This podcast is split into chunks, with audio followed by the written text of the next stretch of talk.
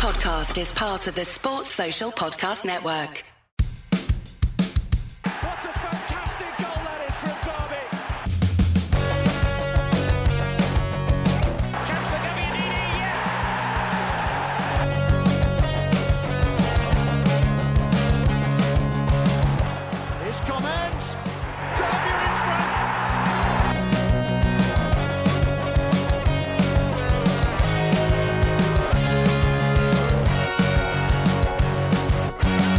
Hello, it's Steve Bloomers Washing, the Independent Derby County podcast. Thank you, as ever, for tuning in. The season is in full swing, of course, and while our increasingly tedious off field legal wranglings show no sign of ever ending, the Rams are at least trying to take care of business on the pitch, chalking up our first win of the season since we last spoke, but it's now nearly four years since a win over Nottingham Forest. Uh, I'm Chris Parsons.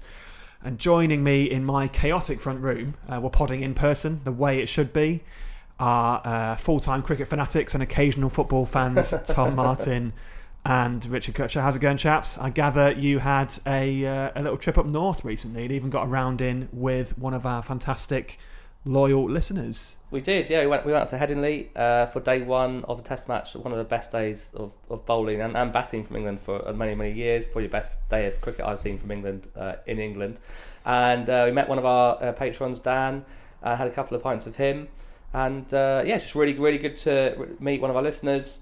Uh, in person and uh, a very long but enjoyable day at cricket. Speaking of getting around in, the next time you are looking to, uh, to have a cheeky beer, see what I did there, why not do it with Derby Brewing Company, Derby's original craft brewer, and our podcast partners again for the season. But whisper it quietly, Tom, that there are reasons to be cheerful right now, I'd say. As, a Derby County fan, we're off the mark for the season.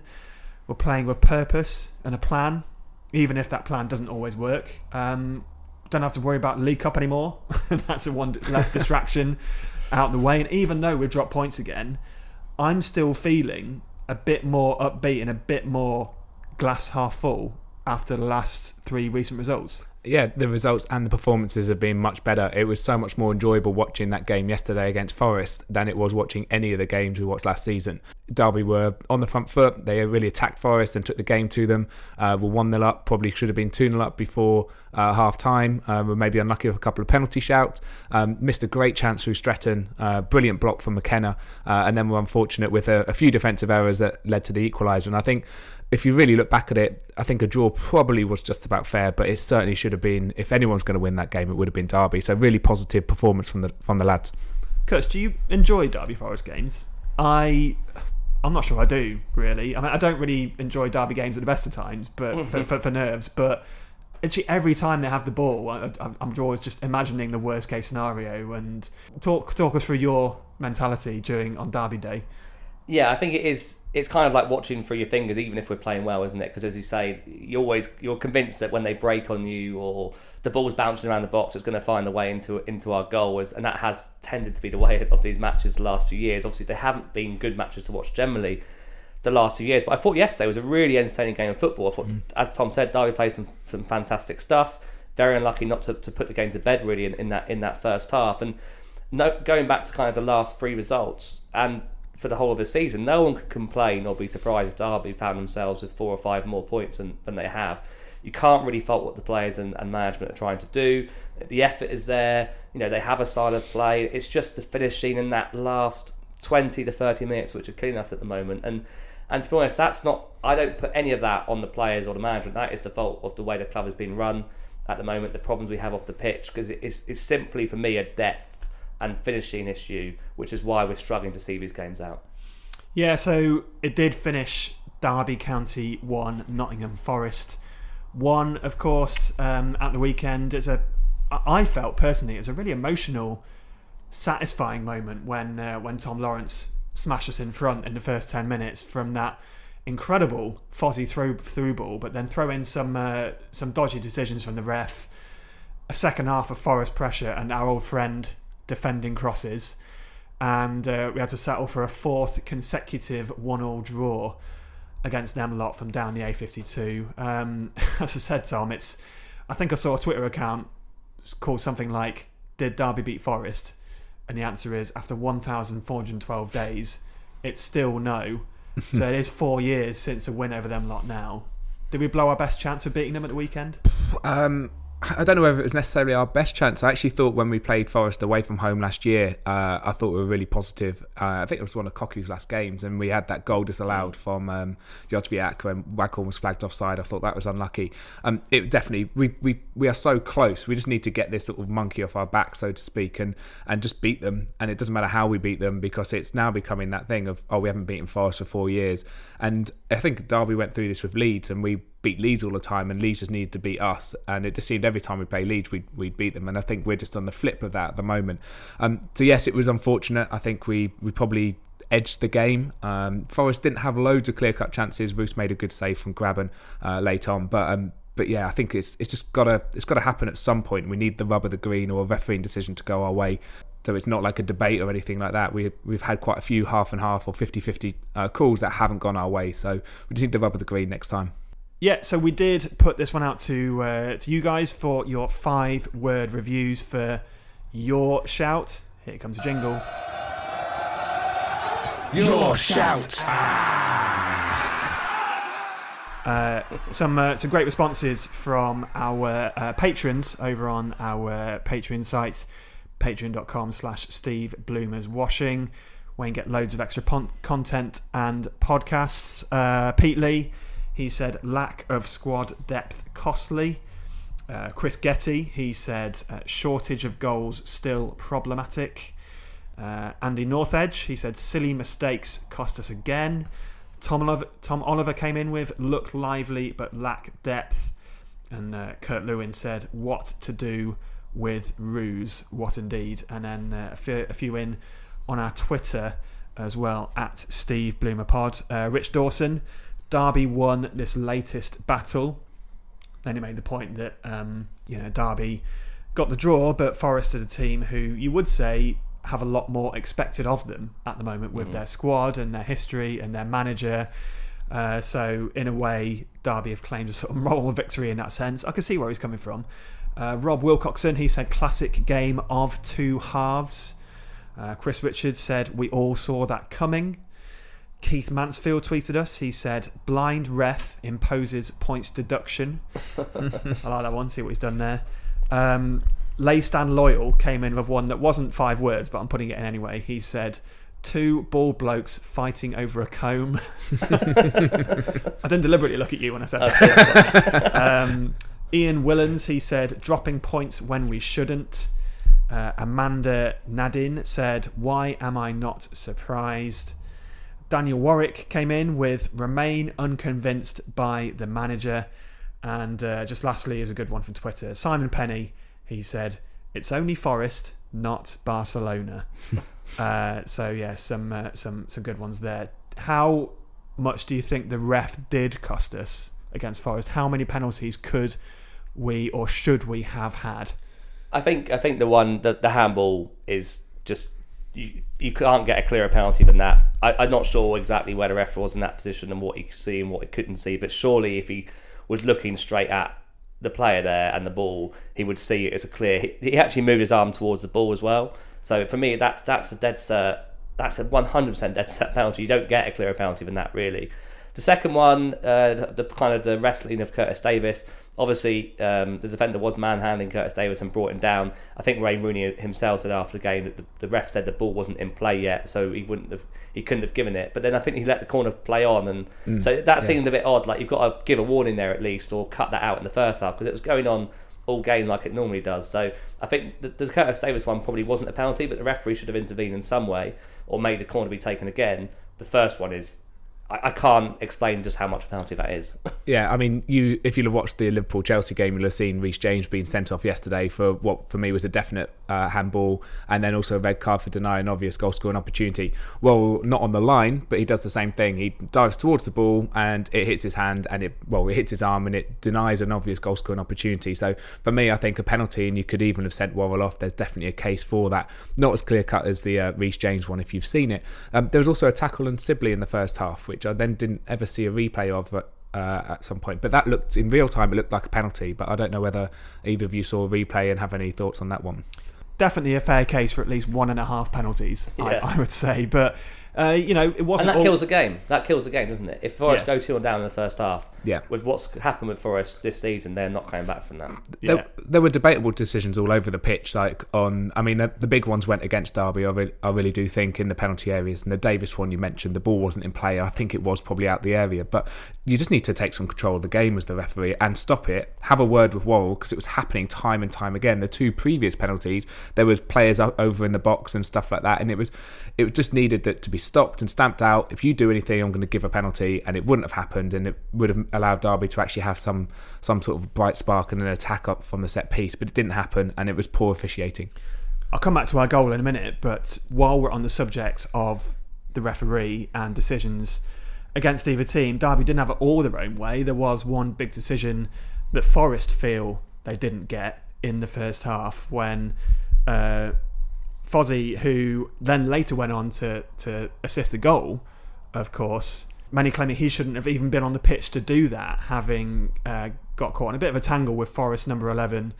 And then, well, he caught him right in the uh, Zinkernagels, didn't he? Goolies, yeah. I think I think you'd be very unlucky for the ref to see that and interpret it as definitely deliberate. I think we have the benefit of replays and several angles, and I'm I, I wasn't convinced myself. And if it was deliberate, I say fair play to Fozzie. He calculated it well. He knew the referee probably wasn't going to see it or interpret it that way, and he, and he took a pop in, in a way which is niggly but not particularly dangerous, apart from maybe giving giving number eleven no chance of having children in the future. so I, I, I thought I thought good from Fozzie, liked it, and I would be I would be very surprised if that was against Derby. I would not be expecting the referee to see that as deliberate and send him off. I don't think he's thought about it because it's too happens too quickly. He's coming Yeah. down, and the commentator was saying he had a look. I don't necessarily think he did, but at the end of the day, you've got a responsibility to land yourself safely, and he didn't. He Against stabbed. Forest, do you have a responsibility to land yourself safely against You Forest? got you got to take the emotion out of this there, Kutch. And I think if, if that's against Derby, you're screaming for a red card. And I think he's fortunate the referee hasn't seen it because there actually probably is two stamps. One is one is from the right foot. I think it hits him onto the sort of thigh somewhere, and then the other one is in the goo, uh, the goolies, as you say. Um, I think he's I think he's fortunate to stay on the pitch, but he the referee didn't see it and obviously didn't give the sending off. And there was actually a tackle by I thought it was a foul on Jozwiak by Garner, but then Jozwiak you should see the the the uh, injury on Worrall. It's up by his thigh. Like he's then actually probably quite lucky to stay on the pitch himself. If if he's conceded a free kick and has been booked for that, and I think it was pretty harsh because it seemed they're both going in together. But clearly Jozwiak has studded him in the in the thigh, and that's that's dangerous foul play. So there were some weird decisions going on all the way through the game, and I think Forest had the better of those decisions, but maybe Forsyth was lucky to be on the pitch. Yeah, well, it's not like referees have a history of uh, famously bottling it in the, in this fixture at Pride Park, but that's uh, another conversation, I guess. But as we said, yeah, Fossey did go on to assist the goal. Oh, what a great goal it was! Fantastic strike. Um, the thing I wanted to ask you both about it, you watch that goal, Forest are dispossessed on the edge of our area. Then it's Byrne who pings it out to, to Sibley, I think, or Jozwiak first, then Sibley. Yeah. Then it's out to Forsyth. And we were saying, Kutch, before that the assists you normally associate with Craig Forsyth are those like low whipped crosses around the back. But he gets his head up and properly curls it in the air, loops it past at least a couple of Forest defenders right into Lawrence's path. I mean, it's a different conversation. I'm not sure what Forest line is doing being that high and out of position in the first place, but a brilliant ball. Lawrence takes it on his chest, gets it out his feet, and then he's got a lot to do and not much to aim at. I think the commentator said that Samba was maybe expecting Lawrence to smash it across the keeper into the mm. far corner, but he's got a tiny space. And the way he picked it out, and yeah, the way the South Stand erupted, just a, a fantastic goal back to front. And from the moment Forest lose the ball, the ball's in the Forest net 10 seconds later, because I counted. is it is that the sort of goal that Rooney is trying to get us to score, like that lightning quick counter? Is he trying to make us a counter attacking side?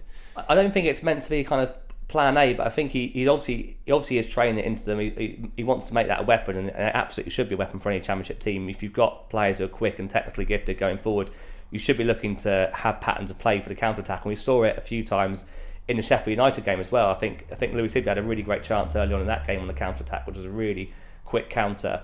So obviously they work on it. It was something that uh, Steve McClaren's Derby was, was really good at as well. Um, as I said, they've got technical players. We haven't got lightning quick players in the final third, but players like Jozwiak, Lawrence Sibley, they are they are they are fast enough over kind of five, ten yards, to, and they are technically gifted enough to, to pick the right passes and, and convert. So I think it's a weapon that they've obviously been developing. I don't think we're trying to play as a counter-attacking team at all, but you, you've got to have that in your armory because you know attacks break down all the time from the opposition because it's the championship. It's not a high-quality league. I think also Derby are playing to the players that they've got. We haven't got a striker. Kazim Richards is the big target man who, if he was playing on, on Saturday, um, the ball would have gone long to him and he'd have held it up to wait to flick it around to someone. But actually, we've got four players in behind. Um, there in Sibley, Jozwiak, Lawrence, and Morrison, who can all interchange their positions and, and are very difficult to pick up. And I think we saw that in the first half. And so they're also players that are happy to get box to box, or at least two or three of them are to attack while one of them sits in.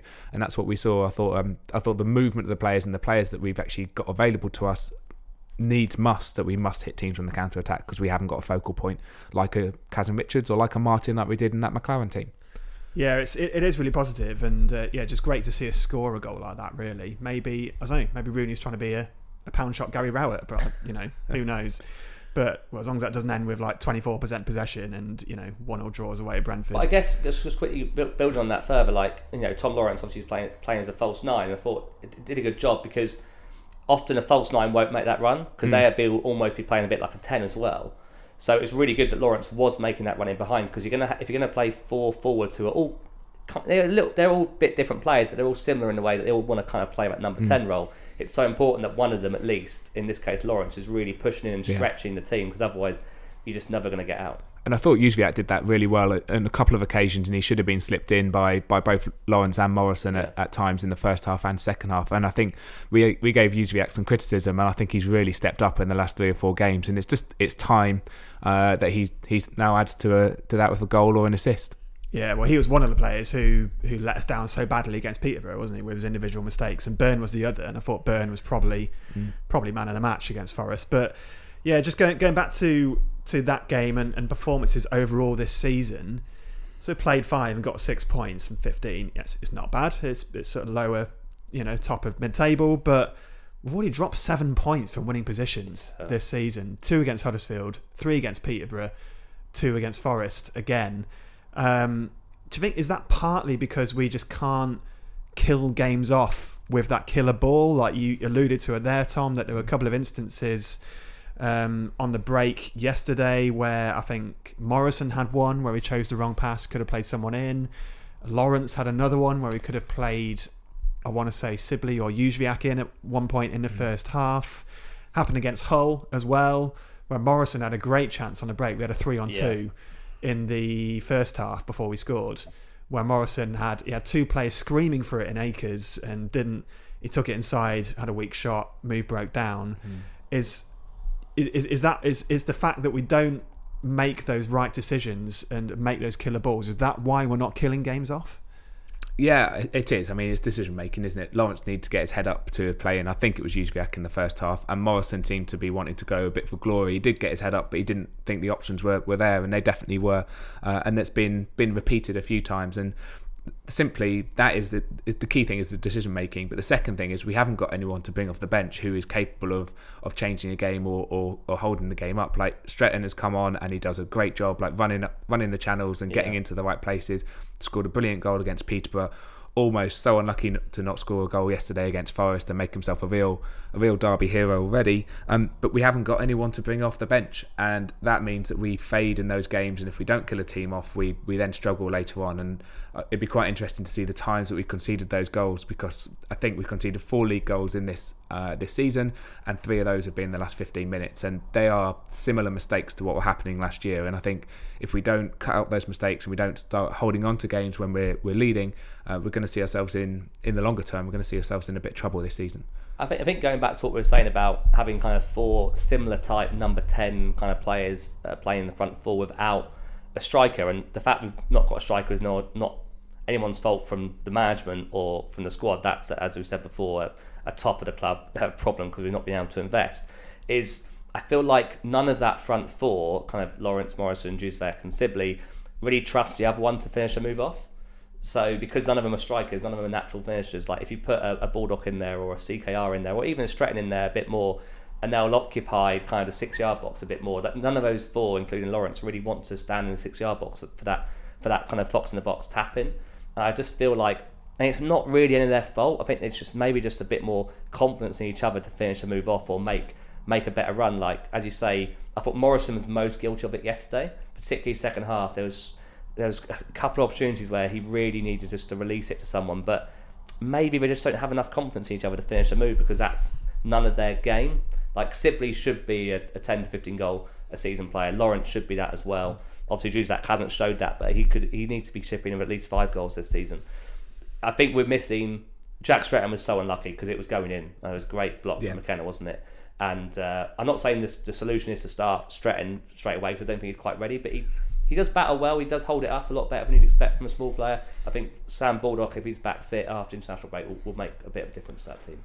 Yeah, you talked about the refereeing decisions.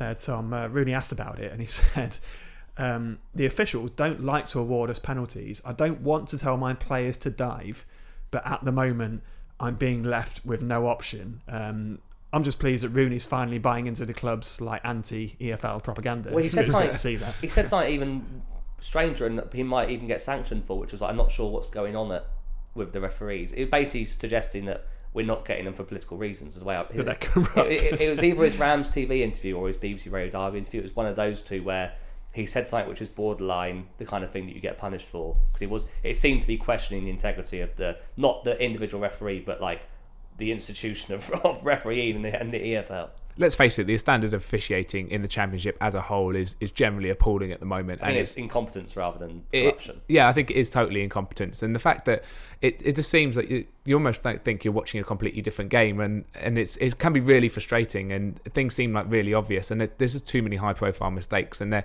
there needs to be uh, an improvement in the uh, training, perhaps there needs to be an improvement in the the rigor of how, how people are assessed, and if they're not good enough and they make a mistake, they need to be dropped down because the referee yesterday made a, a series of mistakes where some of them might have been debatable, like the Forsyth one, um, like the Newsviac tackle and whether he was actually fouled beforehand, like maybe the penalty on on uh, Sibley, but some of them just just obvious, and it needs to needs to have some accountability, and then you need to be dropped down a division or something like that. There needs to be something that improves the standard of officiating in this country because it's poor.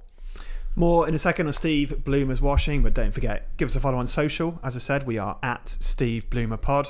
We're on Facebook and Instagram as well. And as I said, join us this season on Patreon. We're uh, releasing an extra podcast every month. Uh, last month, we had a great interview with Daniel Mann, the Sky Sports commentator, who commentated on the Forest game yesterday or at the weekend. Uh, you can get loads of extra benefits as well. You will give you a free pint for signing up. You can join our fantasy football league and win a Christmas dinner worth one hundred pounds, and just join our Discord server for a bit of uh, a bit of banter and a bit of chat, which is fun as well. Hi, I'm Paulo Wanchope, and you're listening to Steve Bloomer's Washing. Two-man Forest wall. Gary Teale and Chris Commons standing over it. Surely it will be the former Forest player Chris Commons to take. Commons looks up, takes a free kick, delivered in towards Hulse. Yes, Derby have scored. Derby have scored. Rob Hulse.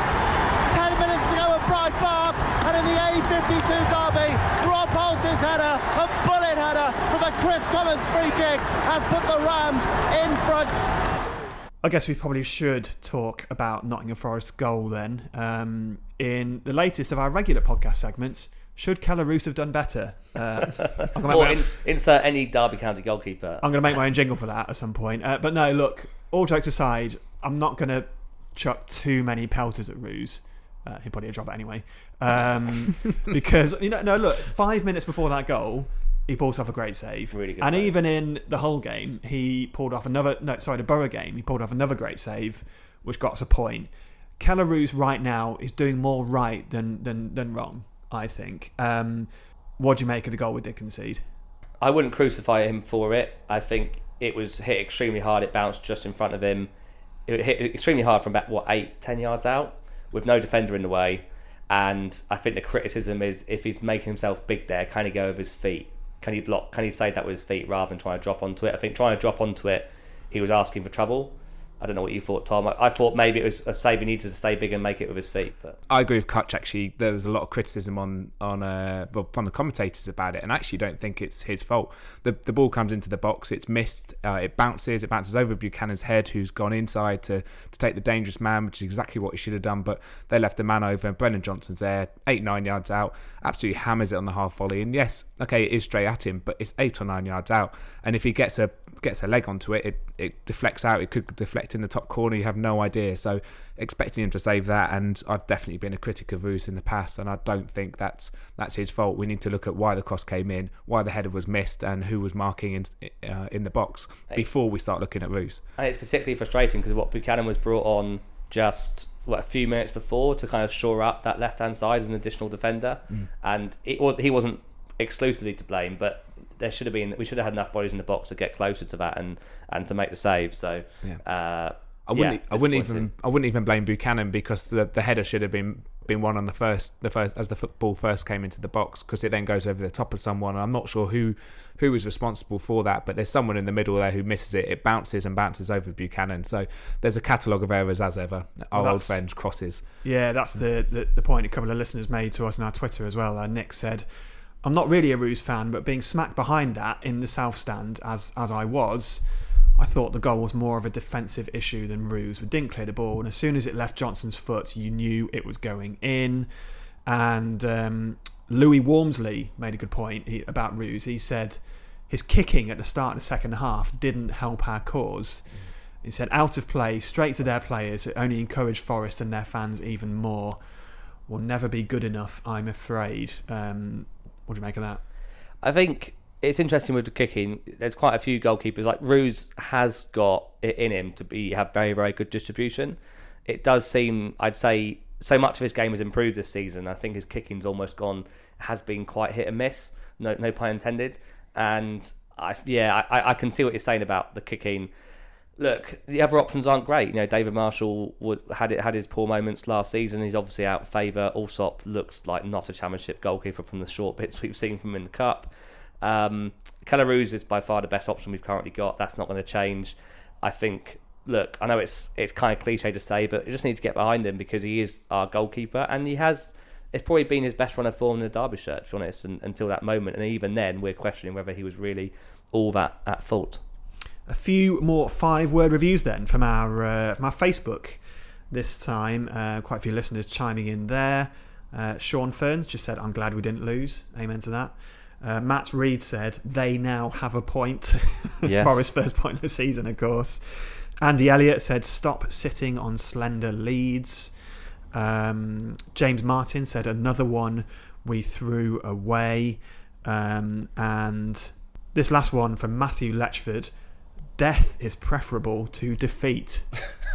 bit, dramatic, bit dramatic. bit extreme there. And also, I don't think actually we sat on the lead yesterday. I thought we held Forest out. I didn't feel like Derby were penned back at any point. We always looked dangerous on the counter, and I always thought we we carried a threat. Forest Um, were the better side in the second half, though, weren't they? They were, but I don't think they they didn't. I mean, Roos made that great save from Grabban, and they scored. What else did they do? Yeah. And they, they didn't have us penned back where it was like time and time again. Again, I've referenced the Liverpool Chelsea game. If you watch that second half of Liverpool Chelsea, Liverpool bossed that game in that second half, but couldn't get through Chelsea, and Chelsea had to defend brilliantly. Um, Derby didn't have to do that, and we had chances and we had opportunities to to, to close the game out. Um, Derby had the better chances yesterday, and I don't think we sat back like we've seen in previous previous seasons and like just were hoping and hanging on desperately. We were unfortunate to concede there from a defensive error or a series of defensive errors, but arguably I think we should have won that game. And also, death is not preferable to defeat.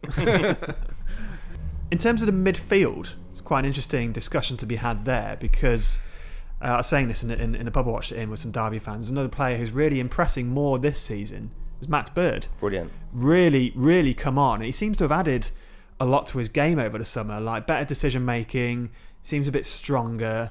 Played a couple of really clever like reverse balls in, in recent games. He's got that in his locker now. So he's really improving. Clear man of the match against Hull, I thought, and that's the feedback we got as well. So the way Derby play, you got Max Bird in there, you got Ravel Morrison who who plays deep in front of the back four, then you got Shinnie whose job is is is unique in that team and he does it better than anyone else you could say. Yeah. And then Bielik to come in at some point. I know there's a lot of football to be played before Bielik comes back. Any of those three players could drop dramatically out of form or get injured or whatever, but it's going to be three from four. So who do you think loses their spot in that in that part of the park? Well, Ravel Morrison can obviously play in, in numerous positions further up the pitch. Um, I think, but I think you do play two from Bielik, Bird, and and Shinnie, though. I, I imagine. If Bielik's fit, he and that's a big if, and it might take a little while for him to get up to speed. Then Bielik obviously starts. Um, but Max Bird has been fantastic. I think you probably we discussed last season. You could very easily play a midfield three of of Bird, Shinnie, and and Bielik. Probably Bird a bit more advanced and then Morrison moves into one of the wider positions perhaps, or into more of a kind of a free role wide position to compete with Jozwiak and Lawrence. Bielik obviously has to get in the team when, when he's when he's back fit, but I wouldn't be in a rush to drop Shinnie or, or Bird because I think as a two they've they've worked really well together. And, and as you say, Max Bird, he's just matured. And I think the, the, the, kind of football that Rooney's trying to get us to play, more front foot, I think Bird's really benefited from having Ravel Morrison around him. I think they've seemed to have built up a bit of a bit of chemistry. Yeah. Shinnie just gets on the dirty work and, and is better on the ball than I think many of us give him credit for. But Bird, for me, will need to stay in the team. If, if he stays in that form, you can't drop Bird out. But, Tom, if you are going to play Max Bird a little bit further forward in a three, he's got to add a bit more to his game, hasn't he? Like, had a good chance to score against Hull. Um, had the ball dropped to him in promising positions a couple of times against Forest. Uh, he hasn't quite got that that killer instinct in front of goal yet, has he? But as much as he has improved, there is still a way to go with him. Yeah, he's a young he's a young player, so I don't think we can expect wonders from him. And I think we're also looking way too far ahead. We don't know when Bielik is going to be back and what sort of player he's going to come back as. Uh, if he comes back as the, the player that he was last season and obviously previously, then clearly he's our, our strongest sort of deep lying central midfielder. And then you play whoever is in best form out of Shinnie and Bird. And so far this season, it's definitely been Bird. Reminded me very much of a classic Nicky Butt yesterday, just winning tackles, staying on his feet, stopping like the uh, opposition attacks going forward, and then distributing the ball sensibly. And it was a really mature and sensible and quality performance from him. It's the best I've seen him play for, for a long, long time on top of the uh, the whole game. Shinnie we criticised a few weeks ago on our previous pod. He's really stepped up as well. Some absolute crunching tackles, which is exactly what you want to see. Going forward, as you say, with, with Bird playing further up, I, I don't know whether that best suits him. And if you're putting Morrison out wide, does he become isolated? Um, so it's it's the decisions that we may have to make later on this season. But for now, uh, I'm happy with Bird and Shinnie uh, in that deep line bit with Morrison linking up the play through the middle. And it, if Bielik comes back sooner rather than later, then that's all the better for Derby. I mean, there's another player we haven't mentioned there, Jason Knight. Jason Knight should be back before Christian Bielik, as far, as far as I understand it. And he's another option both in the midfield and out wide. And I think we all think he's best centrally. So it will just be so nice, just even when Jason Knight and Bielik have been eased back into fitness, to have them on the bench, just to start with, because we have nothing on the bench apart from other teenagers who do a decent job, but they're not the right players to come in and, and, close a game out. Like, how good would it have been to have brought on a Jason Knight or a Christian Bielik today, um, yesterday, to help close that game out and add a bit more strength? And, and to be honest, even though they're both quite young players themselves, particularly Jason Knight, they're experienced now at championship level. And we've got, we have, for me, the reason we're, we're not winning these games is purely depth. If we had a bit more on the bench to bring on, I think we see out that game. I think we see out uh, the Borough game. I think you know we hold on to leads, maybe see out the Peter, Peterborough game, and the league table looks a lot lot better. Um, so for me, it, just having those two back as options, even if they're just from the bench to begin with, will will really improve that team. Yeah, well, just think about what Jason Knight does best. A number of times he'd get the ball and uh, outside his own box, run 40 yards, win us a cheap free kick, and get us up the pitch. And then Wagner really puts it into. Oh, no. Maybe we should play a, a, Christmas tree formation of 4 3 2 1 because all our players seem to be best in the central positions. Yeah. You play your three in there, and then the two in behind of Lawrence and Morrison, and then one up front of Sibley, those three up front rotate. Who knows? Attacking fullbacks. Yeah. That's what that's what my Saturday team has uh, started to do because we're now all aging. Rather than having flamboyant wingers and wing backs, we've now got the uh, central solidity, and maybe Derby need to do the same. Midfield plodders. exactly. um, yeah, was, I mean the team is looking it's diff- different every week. I know we haven't got many players to choose from, but it has it's got a, a, a very much a new image to it than it had last season. Yeah. With the players that have come in, uh, the most high profile of which and who've played the most games Sam Baldock, Phil Jagielka, Ravel Morrison. Uh, I mean, from my point of view, Baldock obviously got his goal. I we weren't impressed by that signing. We'd said so, but proved us all wrong. Um, if he can carry on like that, even if he gets ten goals, that'll be crucial. So he's been he's showed some signs of, of being a really useful signing. Phil Jagielka, he's been absolutely top draw. I Yeah. think he did have a bit of a wobble early on against Forest, a couple of misplaced passes. But on the whole, he's been like just absolutely top class. 39, absolutely mad. He's been great. But Ravel Morrison as well. Again, another player who's who's proved us wrong. It's almost as if Rooney knows what he's doing. I And, mean, and we have uh, absolutely zero idea what we're talking and about. And we, we haven't got a clue. But yeah, he's just at times he's he's a pleasure to watch. He's like such a technically great player, and like just uh, he had one moment against Borough when we were breaking forward. And he just switched it just see seamlessly from the right to his left and played in Bird for that chance. Um, but he Tom. Which of those three has impressed you most? But for me, it's Morrison, just because of the way he, he just glides across the pitch. He's he's so so nice to watch, isn't he, as a player? Absolutely, absolutely lovely to watch. Um, the interchange he had with Lawrence in the first half, which led Lawrence to having the 20-yard shot, and then Sibley almost uh, Forsyth followed up uh, and almost scored in the first half was was absolutely beautiful. And it's just like instinctive play, and that's where he's at his best when he's playing quick uh, football, little one-touch, little flicks here and there. And he's he's, he's a really quality player.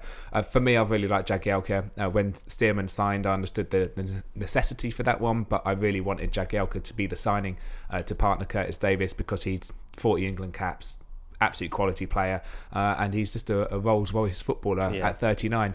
Like Jimmy Anderson. I mean, uh, we're talking about 39 year olds who've been quality that I've watched this week. Always comes back to the Jimmy Anderson or, or Phil Jagielka, who'd you rather have in your team? And I'm sorry, Jimmy, it's Phil, it's Jags. Well, if it's football, it's Jags, and if it's cricket, it's Jimmy. I think, but I think, I think, yeah, for me, it's Phil Jagielka. He's been absolutely brilliant, so calm, hasn't hasn't really been caught out for pace much yet. I think him and Davies have have shown their experience, and for me, if Jagielka and Davies can stay fit and are able to play, let's say, thirty-five to forty games together this season, that gives us a chance because I just think we're not. Yeah, obviously we do concede the odd late goal still, but I think we'll keep more clean sheets with those two partnered at centre back than, than anyone else. And I think I think there's not a lot of this is this is another poor championship season apart from Fulham and uh, West Brom. I think um, I think I don't think it's a great division, and I, I just think if we can if we can keep some more clean sheets, I think I think we give ourselves a chance. And you know, still a small chance in my opinion because there's probably a point deduction coming, but.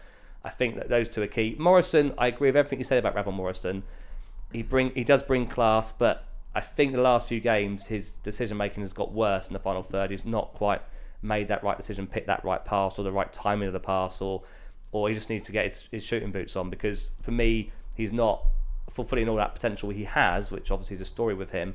But I did see, to give him some credit, I did see, I think it was a, a Man United journalist from the Athletic or somewhere was saying they, they obviously looked up what he was doing now and they saw that he'd played, you know, five back to back games in 20 days and they're like, I cannot believe Ravel Morrison's been able to do that, given his history and his injury problems and everything else that comes with him. They're like, I cannot believe he's, he's strung that, that run of games together. So maybe this international break is just well timed and we'll see a more refreshed uh, Ravel Morrison uh, against Birmingham City.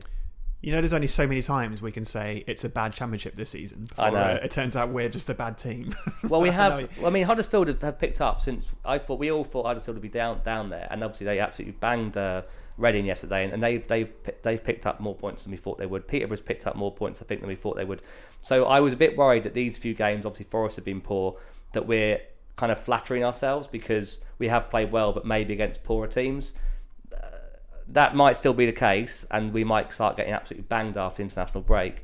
But I think it is a poor division. Yeah, and that, that, that's the point, Tom. In terms of games to come, yes, we were unbeaten at home. We've got off the mark. We're not conceding that many goals, but on the flip side, six points from 15 against teams who are beatable in this division, a possible points deduction next month, and games against top six chasing sides um, West Brom away, Stoke at home, Sheffield United away, although they've started poorly. Are we going to rue not taking more points from the first month of the season?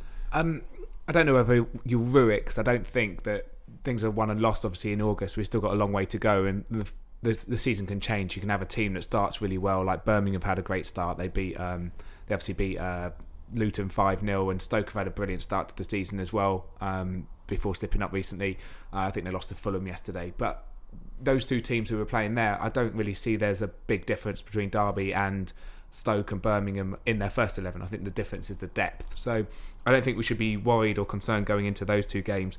And I know Sheffield United had a, a relatively weak team in the League Cup, but so did we, and we played them off the park. So, and I know football doesn't work like that. I still think we can go to Sheffield United and, and get something there. West Brom look like, as Kutch said, with with Fulham, they look like the two teams that get promoted. And They're up. yeah, this this is this is. I mean, I saw Fulham against Millwall, and for ten minutes they were absolutely outstanding, and then for seventy minutes they were so comfortable, and then they slacked off for the last ten and gave Millwall a bit of a chance. But two one flattered them, uh, Millwall so so much, and Fulham were outstanding. So. Yeah, Fulham will be up by March, won't they? Probably. Uh, I mean, they say that this is a competitive league, and I think it is between 22 teams. But I think anyone who finishes third to 24th, it could be any team there. You mentioned Reading; they were like talking about maybe pushing towards the playoffs. They don't look like that. Huddersfield, they could be relegated. Oh no, they've just won 4 0 Stoke are in top six. yeah, there's there's teams who are all over the place at the moment. I think teams will pick up results against against others, and Derby need to keep plug, plugging away, uh, keep it tight at the back, which we have done generally. We've only conceded four goals in those five games, um, and I think we'll we'll do okay if we can keep it tight and keep chipping away with those goals. But we desperately need Baldock back or Kazim Richards back to to have a focal up front, or to have midfielder chipping in with some goals. Yeah, I mean, I agree with everything Tom said. I mean, yeah, I'm, look, I'm looking at the table now, and obviously Huddersfield are up in fourth, which I hadn't actually quite realised that before. Yeah, QPR have obviously started really well, but yeah, Bournemouth are, are underperforming, you'd, you'd say, and, and Sheffield United are, are massively under, underperforming as well, you'd say. But the rest of the teams, the rest of the teams in that league, like, it's a lot of bang average stuff. I know we've said it again, Chris, and you're going to hate me saying it again, but I, I really like what Wayne Rooney's doing. I think he's giving us a chance. He's again proved us wrong um, so far. Obviously, like last season, how does he how does he react if we lose four in a row? How does he turn it around? Because he, he couldn't turn it around last season. So that's going to be a big test when that does obviously happen. It will happen to almost every team in the league this season. Is how you bounce back from those, those poor runs. It's the depth. Can we be in touch? Can we be in touch when Bielik and, and Knight are back? Can we be in touch when it gets to January? And maybe, maybe it's stupid to hope, but maybe we can do a little bit of investing in January. Obviously, never the best time to be investing uh, in, in buying players. But can we be in touch when Bielik and Knight come back? And can we be in touch come January where maybe we can make some more squad improvements? I think we'll give ourselves a chance then. For me, it's just picking up as many points, whether it's draws or wins, as possible between now and between now and January. It's quiz time. Yay! It's quiz time. Come on, boy. What you got for us?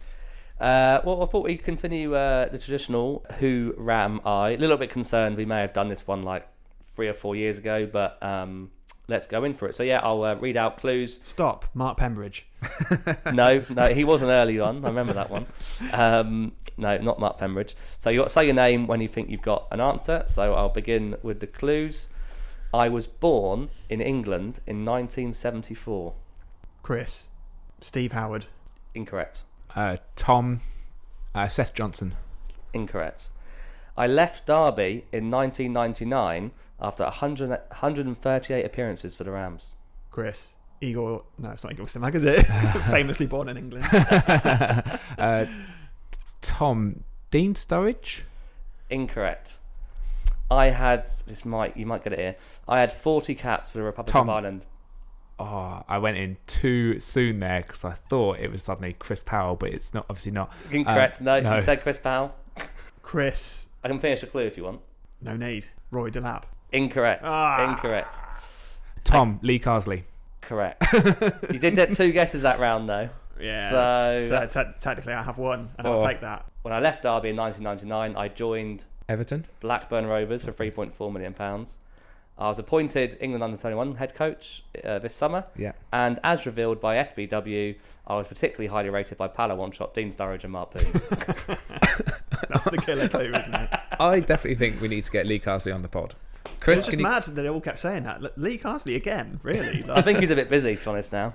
He's trying to get ready to be Southgate's successor. yeah, he's probably got stuff on, hasn't he? Well, there we go. Speaking of internationals, it's the international break coming up soon, isn't it? So uh, we may be slightly longer between this and our next pod. But uh, any big plans for you boys over the international break? Well, I was hoping I was hoping to get a bit of international breakage uh, myself, uh, getting out to the states as well, but obviously not allowed to do that. So, no, I've got some more cricket to go to. You'll be surprised to know I'll be at the Oval for the test match, fourth test of England versus India, uh, and just catching up on some work. Really, to be honest. I'm hoping that I'll have a functioning kitchen by the time the international break ends. I'm currently living out of a cool box and a microwave in the living room.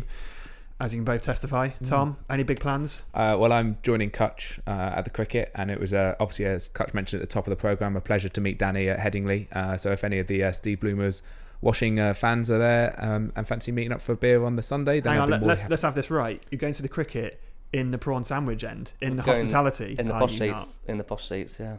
Fantastic stuff. Well, uh, thanks for listening as ever. If you didn't enjoy the pod, do subscribe and uh, give us a cheeky review on Apple Podcasts. We would love a five star rating. But uh, as always, we really appreciate your support and listening. But uh, goodbye from you, Richard Kutcher.